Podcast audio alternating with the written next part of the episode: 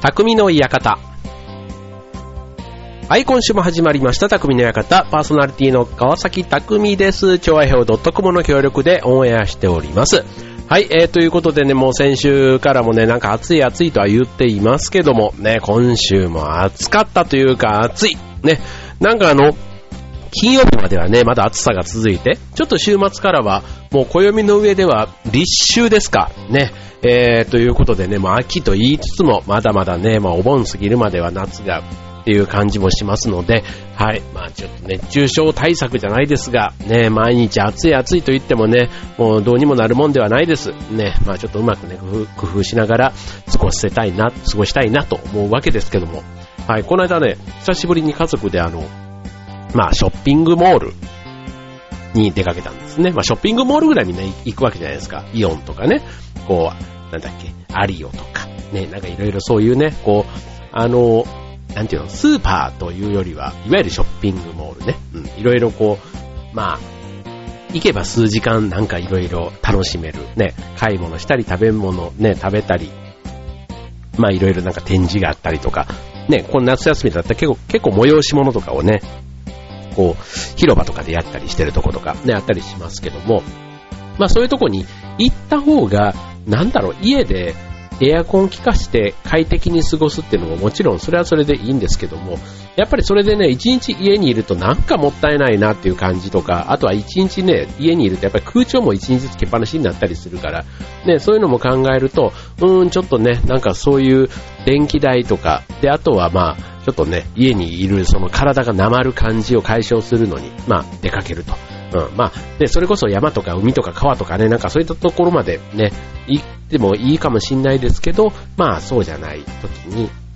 意外とブラッと行くのがそういうね、ショッピングモールみたいなところ多いのかなと思うんですけど、この間ね、行って、あの、プリクラを撮ったんですね。うん、まあ、プリクラって別に今に始まったもんじゃないんですけど、まあ、うち今子供が中学生なので、まあ、女の子だと結構ね、女の子同士でプリクラを撮って、ね、こんなんだよって言って、ね、たまに見せてもらったりするんですけども、あの、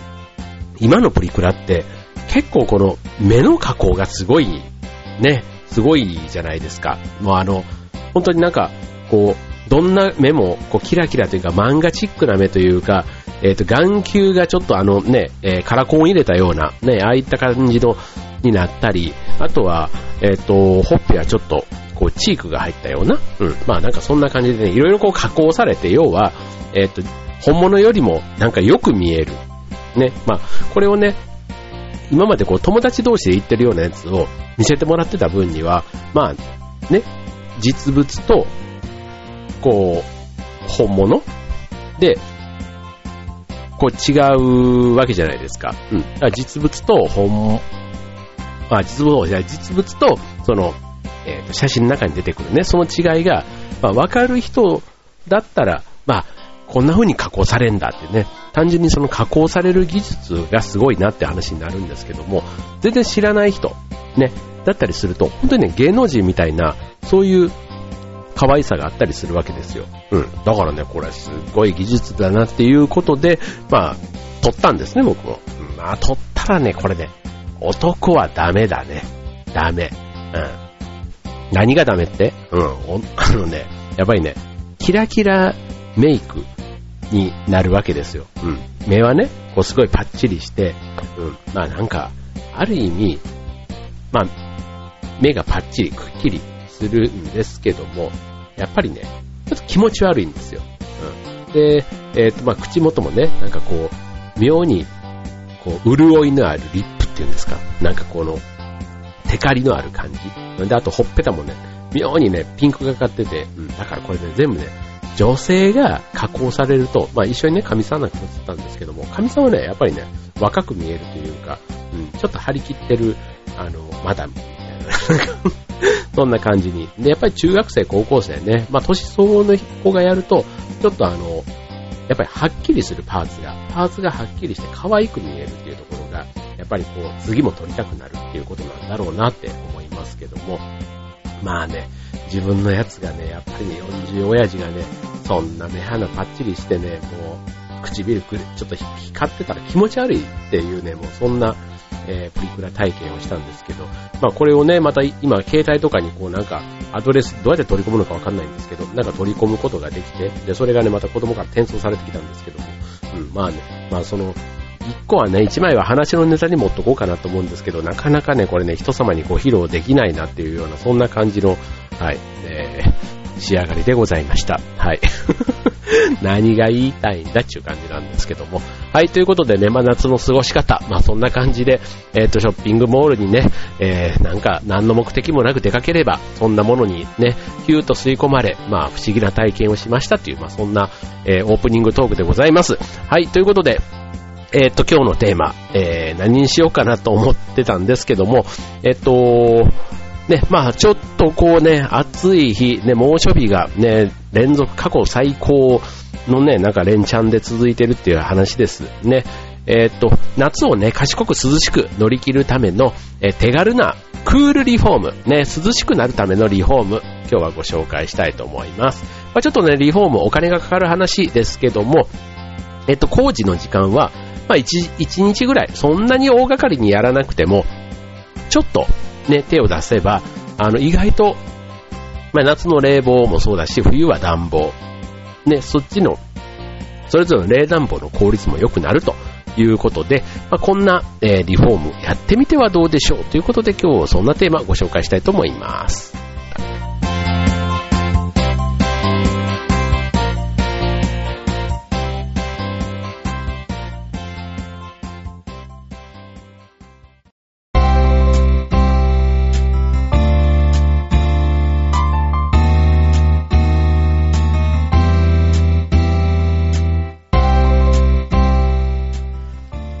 えー、クールリフォームということでね、まあ自宅のリフォームっていうとね、まあ結構大掛かりになってしまいますから、まあそんな中でもね、まあ意外とこう休みの日なんかは過ごす時間が長い自宅だからこそ、ね、あまりまあお金もかからない、ちょっとした一工夫で涼しく過ごせる、そんなことを、えー、今日はご紹介したいと思います。まあね、例えば家でやる仕事、ね、炊事洗濯掃除なんで、そんなものいろいろありますけども、まあ、掃除機もね、かければ後ろからこう熱風が出て、もうそれで部屋がさらに暑いみたいなね、まあ、さらにかといってね、エアコンつけっぱなしにしてると、まあ、さっき言ったように健康にも悪そうだし、ね、冷房代もバカにならないと。ね、あと一般的によく推奨されてる夏のエアコン、ね、省エネっていうのを考えて28度なんて言われてますけども、28度だと意外とね、まあ、じっとしてればちょうど快適なんですけども、なかなかね、家に行ったらいたなりにやることもあるわけじゃないですか。そうすると、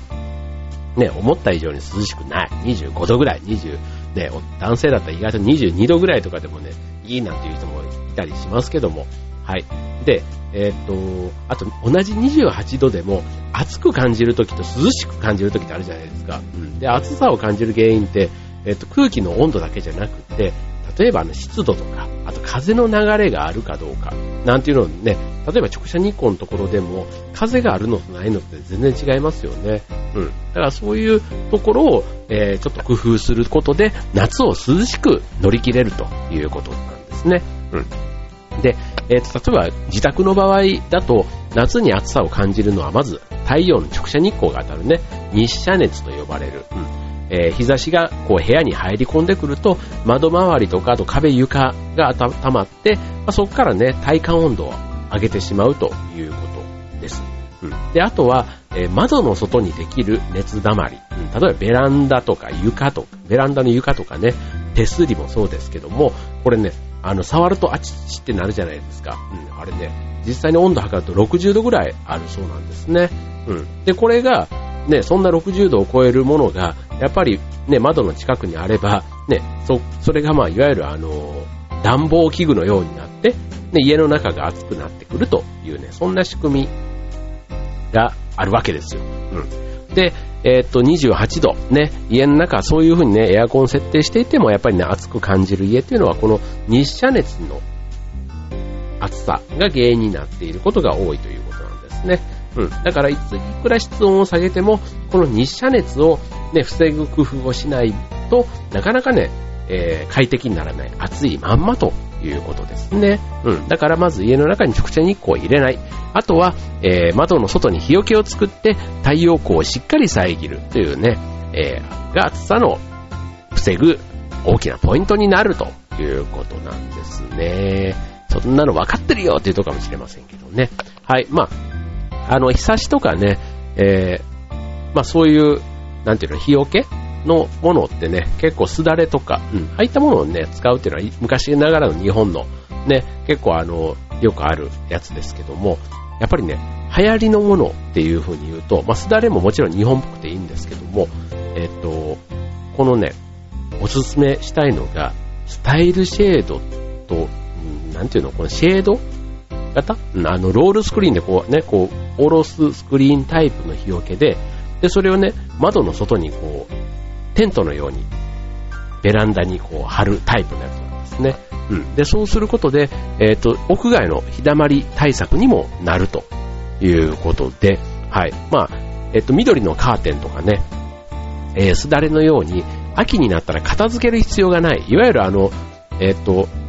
なんていうの、こうスクリーンみたいに上からスッとね、下ろして使わないときは上に上げればいいわけですから、ね、一年中ベランダにつけっぱなしでいいというところも、まあ、おすすめのポイントになるわけですね。はい。で、あとは、熱の侵入を防ぐんだけども、一定の光はこう通過するということなので、え、ー、と、このシェードを下ろしても室内は明るいということで、うん、特に、え、ー、と、日当たりのいい部屋とか、西日が入る部屋は、窓の外から日差しをしっかり遮るということで役に立つということですね。はい。どうでしょう、まあなんかね、まず最初はまずすだすだれのね、ちょっと延長線で、さらに今日はね、クールリフォーム、ね、リフォームをポイントにしていますから、はい、ちょっと今まですだれを使っていた人もね、ちょっとそのシェードというものにね、えー、ありますので、これちょっとぜひ考えてみてはいかがでしょう。なんかいかにもね、これリフォーム業者のような、えー、今日は番組になっていますけども、はい。えー、っとね、意外と、まあ、高くないというか、ね、ワンシーズンで終わるものでもないですし、さっき言ったね、片付ける手間とかがね、非常に楽ちんという意味で、えー、おすすめしたいアイテムになります。はい、じゃあ続いて、えっと、またね、いくつか、えっと、おすすめ、次のコーナーでもご紹介していきたいと思います。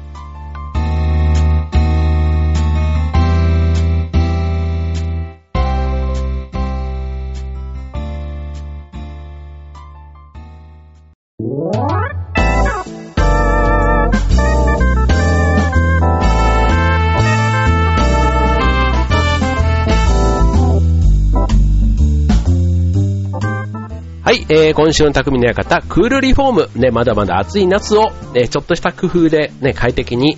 えー、過ごして乗り切ろうということで、えー、ご紹介しています。最初の、えー、は、おしゃれなシェードということでね、まあ、すだれとかに変わる、ね、そんなシェードが今流行っていますということでご紹介しました。で、続いて、えっ、と、エアコンの電気代、ね、馬鹿になりません。ね、えっ、と、実際に、えっ、と、家の中に、こう熱が入ってくる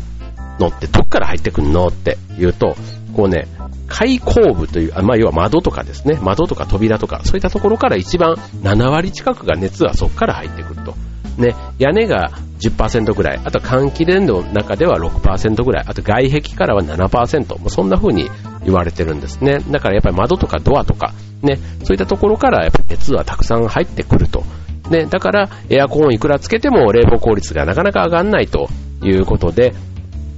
はい。じゃあ窓にどんな工夫ができるのかということですけども、こちらも今度またリフォームということで言えば、えっ、ー、と、内窓がついたっていうね、要は二重窓っていうやつですか。はい。で、これね、えっ、ー、と、エアコンの効率を上げて、夏は涼しく、冬は暖かいということで、熱、窓の、ね、性能を上げて、熱の出入りを抑えることがポイントという、そんな窓ですね。はい。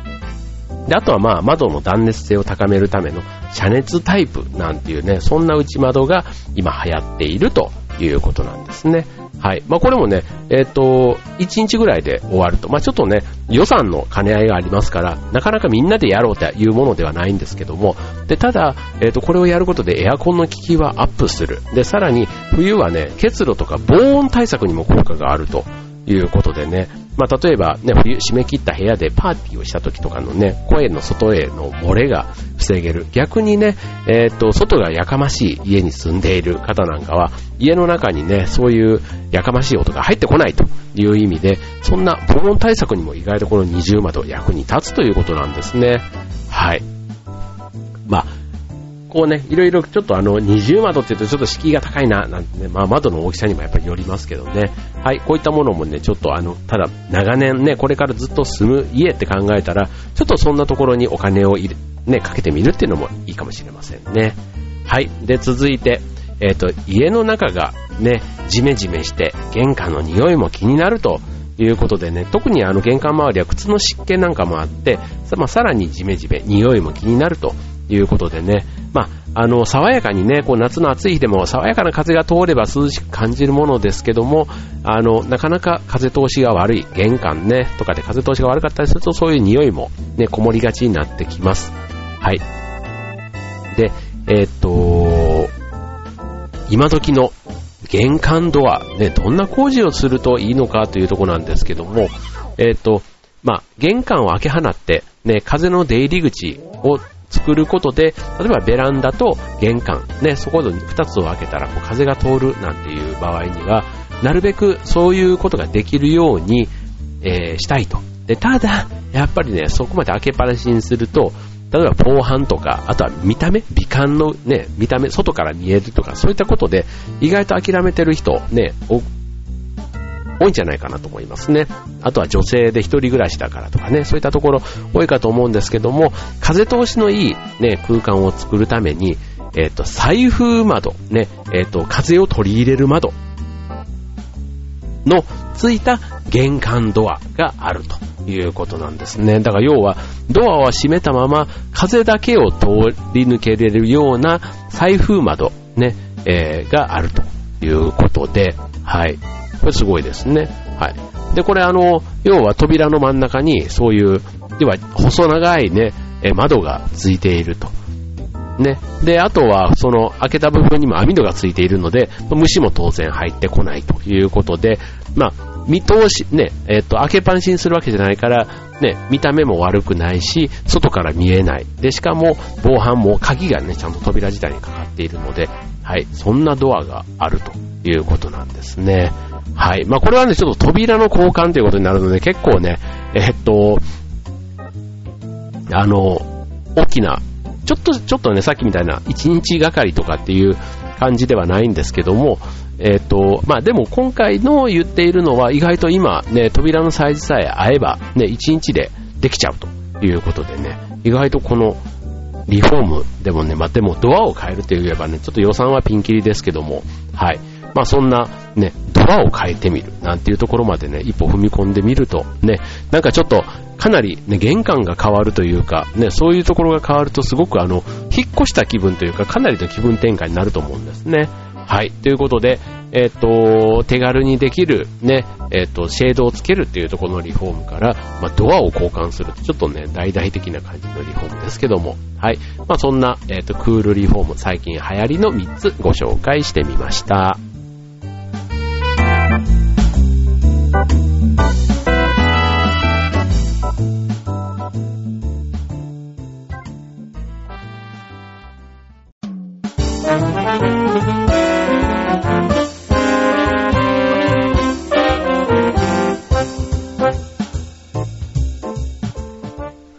はい、えー、今週の匠の館はクールリフォームということでね、まあ、涼しくなるためのリフォーム、ね、いろいろ工夫はね、本当にすればあるんだと思います。ね、ちょっと今日言ったのはね、多少その工夫と言いながらもね、やっぱりちょっと多少の予算がないとできないというところで、ね、あとはもう本当にね、水風呂に入るだとか、ね、こまめに、本当にね、手っ取り早くなんかシャワー浴びたりするとね、かなりあの、シャワー浴びて、ちょっとひんやりしたところに扇風機当たると全然ね、部屋30度ぐらいでもだいぶ涼しく感じますし、うん、そういったことでね、過ごすっていうのも意外と体にはいいのかもしれません。うん、エアコンをずっと入れてっていうよりはね、はい。で、あとは、うん、やっぱり家にいるよりは、ちょっと、あの、場所を変えてみる。ね、例えば図書館とか公民館とかでもいいと思います。で、そういったところのね、えっ、と、公共の、ね、ちゃんと空調がそこそこしっかり効いたところでね、えー、過ごすなんていうのはいいかもしれません。はい。し、あとは、できれば自然のね、量を楽しむっていうと、もうね、海はね、もう正直もうあの、ベタベタするし、もうあの、なんていうの、あの、海の、海の家のあの、独特のこの、うーん、ワイガヤ感っていうのかな。うん、なんかそういうのはね、最近こう、ちょっと避けて、こう来てると、なんか今更もう海はいいやというか、もうあの、カンカン照りでもう、皮膚がヒリヒリになるあの焼き方は、ね、さすがにこう、男性、女性、ね、女性だけとは言わず、男性でもちょっとね、うん、もういいかな、みたいな感じがあるんですが、こう、川遊びはね、やっぱりいいなと思いますね。こう、まずベタつかないというのはもちろんそうなんですけども、なんかこうね、木陰で、こう足をチャパチャパしながら、なんか不思議と、あの、川べりって、あの虫とかもあんまりいないような気がする。まあ、いなかないですけども、なんかいわゆる蚊とかね、なんかああいったものもいなくて、こう意外とね、川のせせらぎを聞きながら、ね、時々こう水にチャパチャパしながら、で、やっぱり川べりだから気温も相当ね、上がんないというか、ね、あの、街じゃと35度ぐらいでも、やっぱ川べりだと30度ぐらいで、しかもね、やっぱ川べりという、そのね、風が通風も涼しい、なんていうことで、全然こうね、快適に過ごせる。ね、そういったところで、本当マイナスイオンも浴びながらリフレッシュなんていうのが結構、あの、過ごし方としてはすごく贅沢だなって、ね、本当に何年かに一回しか行かないんですけども、行っていつも思うところで、しかもね、それが穴場の、ね、人があんまり来ないところだったりすると、さらにいいということで、一時期ね、結構その、秘境みたいな、えー、と、というか、穴場の川みたいなのをね、いろいろ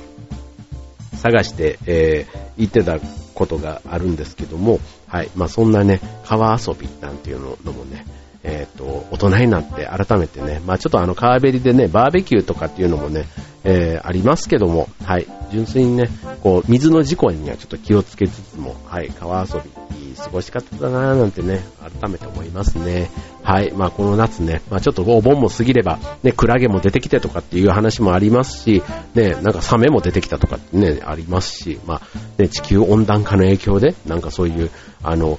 毒を持った海蛇とか毒を持ったタコがね、なんか意外とこの日本の近海の、えー、海水浴場とかにいるとかっていう話も聞くと、ね、ますます海はおっかねえなぁなんて思ったりするんですけども、はい。まあちょっとね、皆さんなりの、えー、快適な夏の過ごし方もぜひね、もしありましたらこちら番組の方にもお寄せくださいませ、ということで、はい、もうね、えっ、ー、と、この話をね、聞いても、まあ、すぐに涼しくなる話題ではあんまりなかったんですけども、あの、ね、氷とかね、なんかああいったものを氷の、あの、ペ凍らせたペットボトル、うん、多分2リットルのペットボトルを凍らせて、扇風機の前とかにこう置いてね、えー、風自体を冷たくするとかね、なんかそういったこともあの、それこそ3.11の震災で節電の夏なんて言われた時には、結構そういう、あの、省エネ、うん、エコなえー、涼み方みたいなのもね、こう提案されていましたけども、ね、今年はちょっと暑すぎるということで、よりこうエアコンとは切っても切れないというか、エアコンが手放せない暮らしになっている方、なるべくね、こう自然に体に優しいね、量、涼しさをね、えー体感いただけたらと思いますので、まあ今日の話もね、エアコンとかそういったことに頼らない。まあね、お金はちょっとかかってしまうけども、なるべく自然の涼しさをね、えー、家の中に取り込む、そんな工夫ということでご,、えー、ご紹介いたしました。ということで、えー、夏頑張って乗り切っていきましょう。